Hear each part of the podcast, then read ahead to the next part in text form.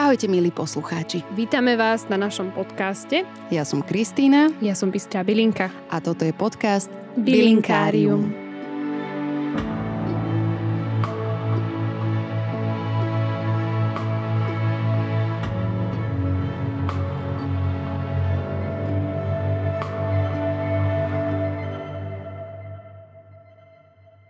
Je leto. Slnko sa už plazí poza horizont a ťahá zo sebou aj svoje posledné horúce lúče. Obloha je krvavo červená a zafarbuje všetko navôkol na milión odtieňov zlata. Ty stojíš pod veľkou, ťažko obsypanou jabloňou a všade okolo teba sa ligoce živé more ovosu. Krásna predstava, že? Som si istá, že mnoho z vás si dokonca určite predstavilo miesto, z ktorého ste raz sledovali niečo podobne stimulujúce. Už vás ale nebudem provokovať letom, keďže už máme tu jeseň. Dnešný podcast sa bude venovať spomenutému ovsu. Počas podcastu sa dozviete o fascinujúcej kultivácii, dejinách, legendách, liečiteľstve a využití ovsa v dvadsiatom prvom storočí. Slovákom sa vždy nadávalo špinavo do sedlákov. Mnohé západné krajiny, ako aj východné, buď o nás nevedia, alebo si myslia, že sme po A Česko, Slovensko, po B Slovinsko a po C súčasť Ruskej federácie. A len tak povedla, jeden môj kamarát z Anglicka sa ma pred príchodom na Slovensko spýtal, či sa má zaočkovať proti besnote, lebo počul, že nám po hlavnom meste pobehuje besné psy a divina. Poviem vám, že som sa skoro zadrhla rožkom. My Slováci sa vždy urputne urazíme a obraňujeme sa, akí sme my sofistikovaní. No sme, ale srdcom sme sedláci. A ja som na to tak hrdá ako Briti na obdobie imperializmu. Môj dôvod je celkom jednoduchý.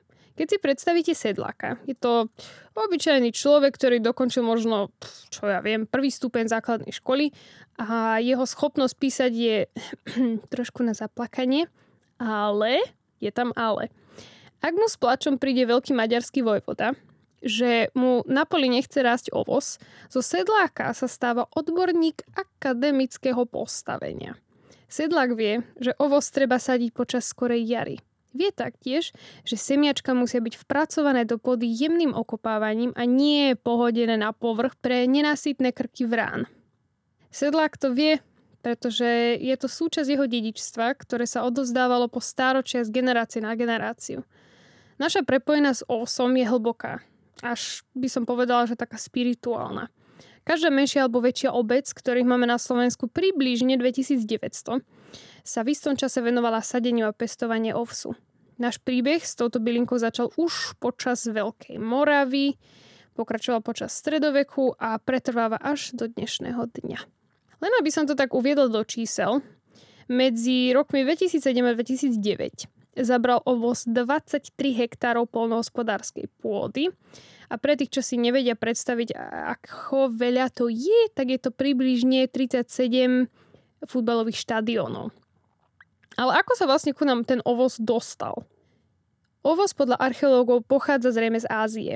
A matka tohoto živého zlata bola podľa všetkého Red Oat Grass, alebo v preklade červený trávnatý ovos, ktorý bol považovaný za burinu a otravoval kultivované obilniny. Mnohí vedci a historici si zastávajú toho, že ľudstvo stratilo znalosti o pôvode a presnom období kultivácie tejto obilniny. A je...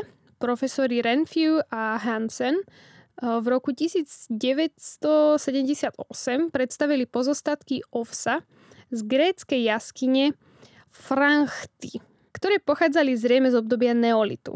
To bolo neskutočných desaťtisícpäťsto rokov pred našim letopočtom.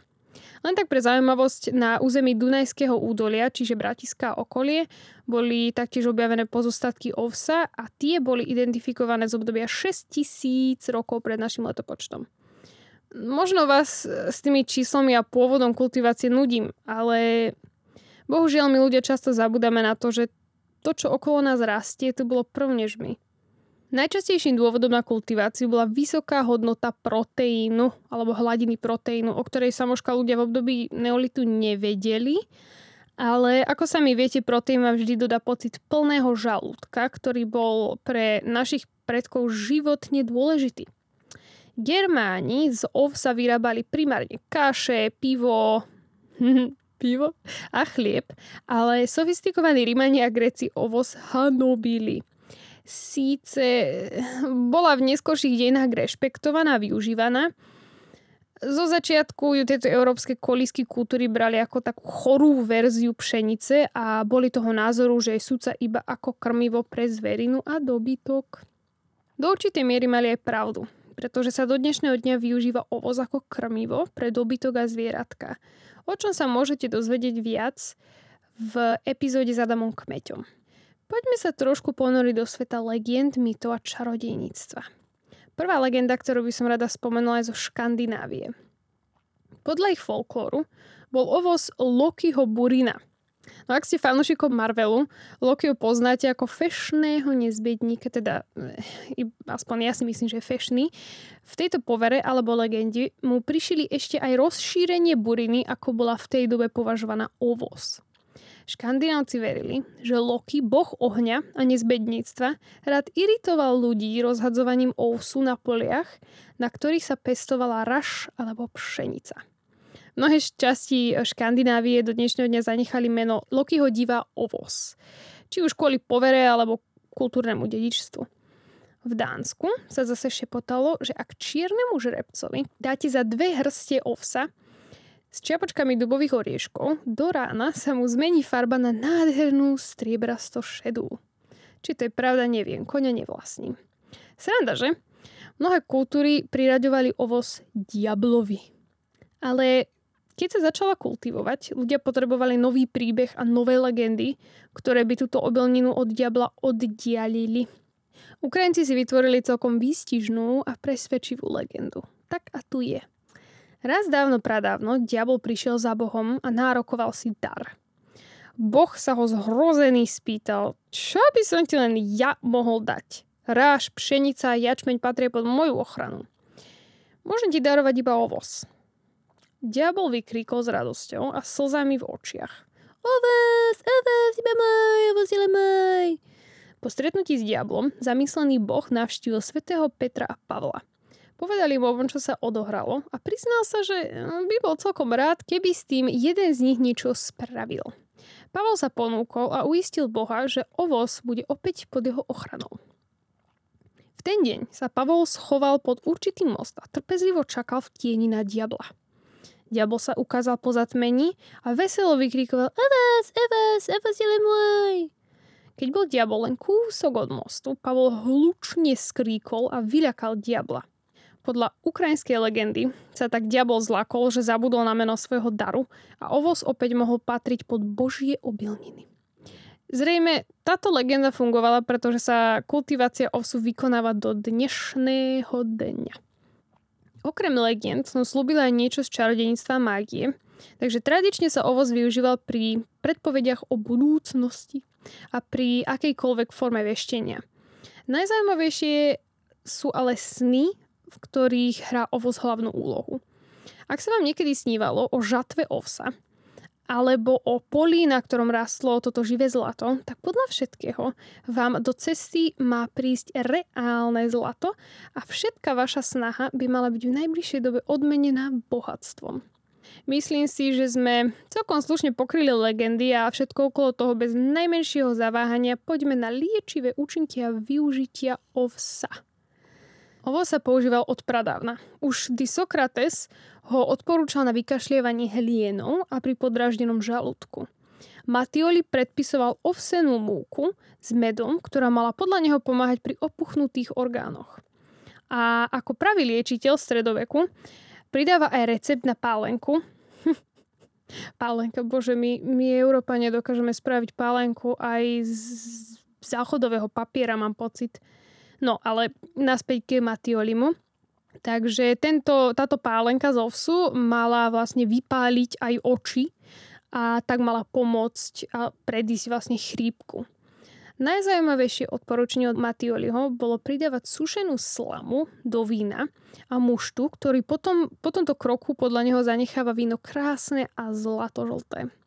Posunieme sa z obdobia antiky a stredoveku do dnešného dňa. Pre bylinkára je dôležité využitie a spracovanie.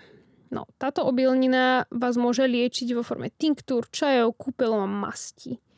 V liečiteľstve sa zbierajú obilky, také divné slovo trošku, alebo plody v podstate, keď sú zrelé a nezrelé. Plody sú plné výživných a prospešných látok, napríklad bielkovín, glycidov a rôznych minerálnych látok. Slama ovsu je taktiež celkom obľúbená pre bylinkárov a obsahuje vitamín A, veľa kyseliny kremičitej a je bohatá na vápnik. V ľudovom liečiteľstve sa používala ako diuretikum, tonikum, pri sexuálnej nie podráždenosti, ale predráždenosti, nespavosti, nechutí do jedla. Ale budem úprimná, ja najviac zbožňujem slamové kúpele. Slamu, ktorú máte dobre vysušenú, hodíte do vriacej vody, nestačí tak jedno kilo a varím všetko tridsať minút na miernom ohni. Tieto kúpele sú super na reumu, pri ochrnutí alebo pri pečeňových ochoreniach. Fúha, no tak dneska sme toho prebrali celkom dosť.